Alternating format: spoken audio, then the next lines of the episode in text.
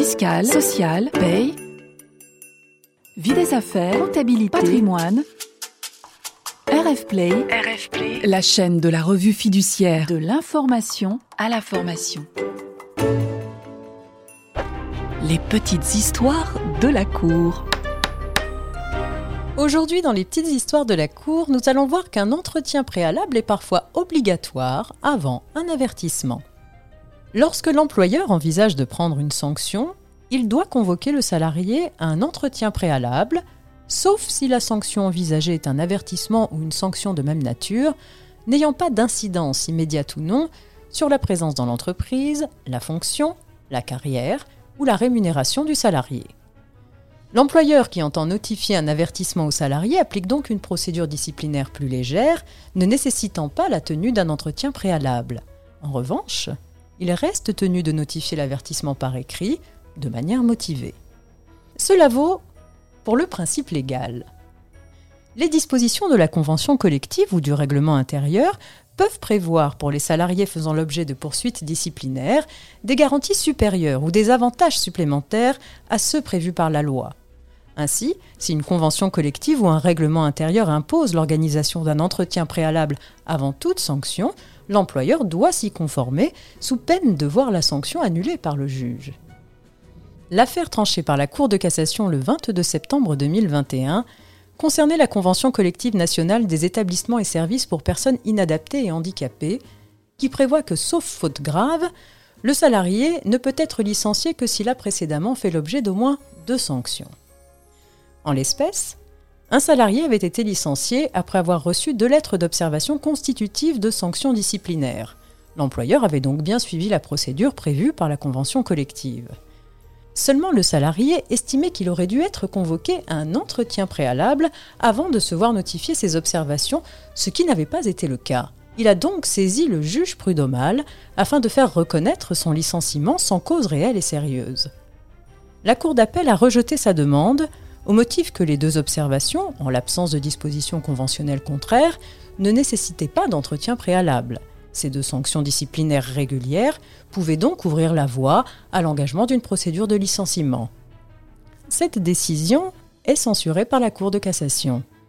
La Cour de cassation rappelle le principe selon lequel l'employeur n'est pas tenu de convoquer un salarié à un entretien avant de lui notifier un avertissement ou une sanction de même nature.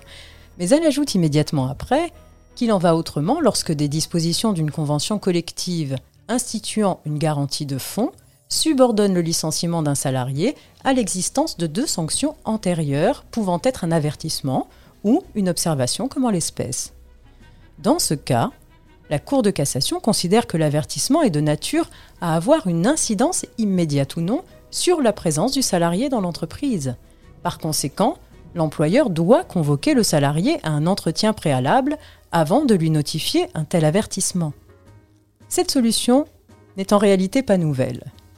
La Cour de cassation l'avait déjà adoptée en 2011 dans une affaire où c'est un règlement intérieur qui subordonnait le licenciement d'un salarié à l'existence de deux sanctions antérieures. Dans l'arrêt du 22 septembre 2021, elle l'applique logiquement au cas où cette exigence résulte d'une convention collective. Dans cette affaire, les avertissements étaient donc irréguliers, faute d'entretien préalable. Mais cela rendait-il pour autant le licenciement sans cause réelle et sérieuse? La jurisprudence offre une réponse positive. En effet, en 2004, dans une affaire qui concernait aussi la convention collective des établissements et services pour personnes inadaptées et handicapées, la Cour de cassation a considéré que l'annulation par le juge des sanctions ayant précédé le licenciement en l'espèce de avertissements, rendait sans cause réelle et sérieuse la rupture du contrat de travail. Ironie de l'histoire, dans l'affaire ayant donné lieu à l'arrêt du 22 septembre 2021, le salarié était allé directement au licenciement sans cause réelle et sérieuse, sans demander expressément l'annulation des deux sanctions disciplinaires. La Cour d'appel avait pris l'initiative de se prononcer sur la régularité de ces sanctions, à tort, selon la Cour de cassation. En validant les deux lettres d'observation malgré l'absence d'entretien préalable, les juges d'appel s'étaient trompés. Mais en tout état de cause, ils n'avaient pas à examiner cette question.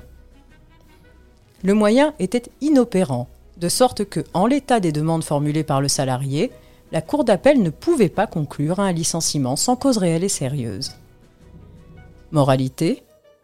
Lorsqu'un avertissement est susceptible d'avoir une incidence, immédiate ou non, sur la présence du salarié dans l'entreprise, il doit être précédé d'un entretien préalable. Tel est le cas lorsqu'une convention collective subordonne le licenciement d'un salarié à l'existence de deux sanctions antérieures, pouvant être un avertissement. Les petites histoires de la Cour. Retrouvez tous les podcasts de RF Play et plus encore sur rfplay.fr.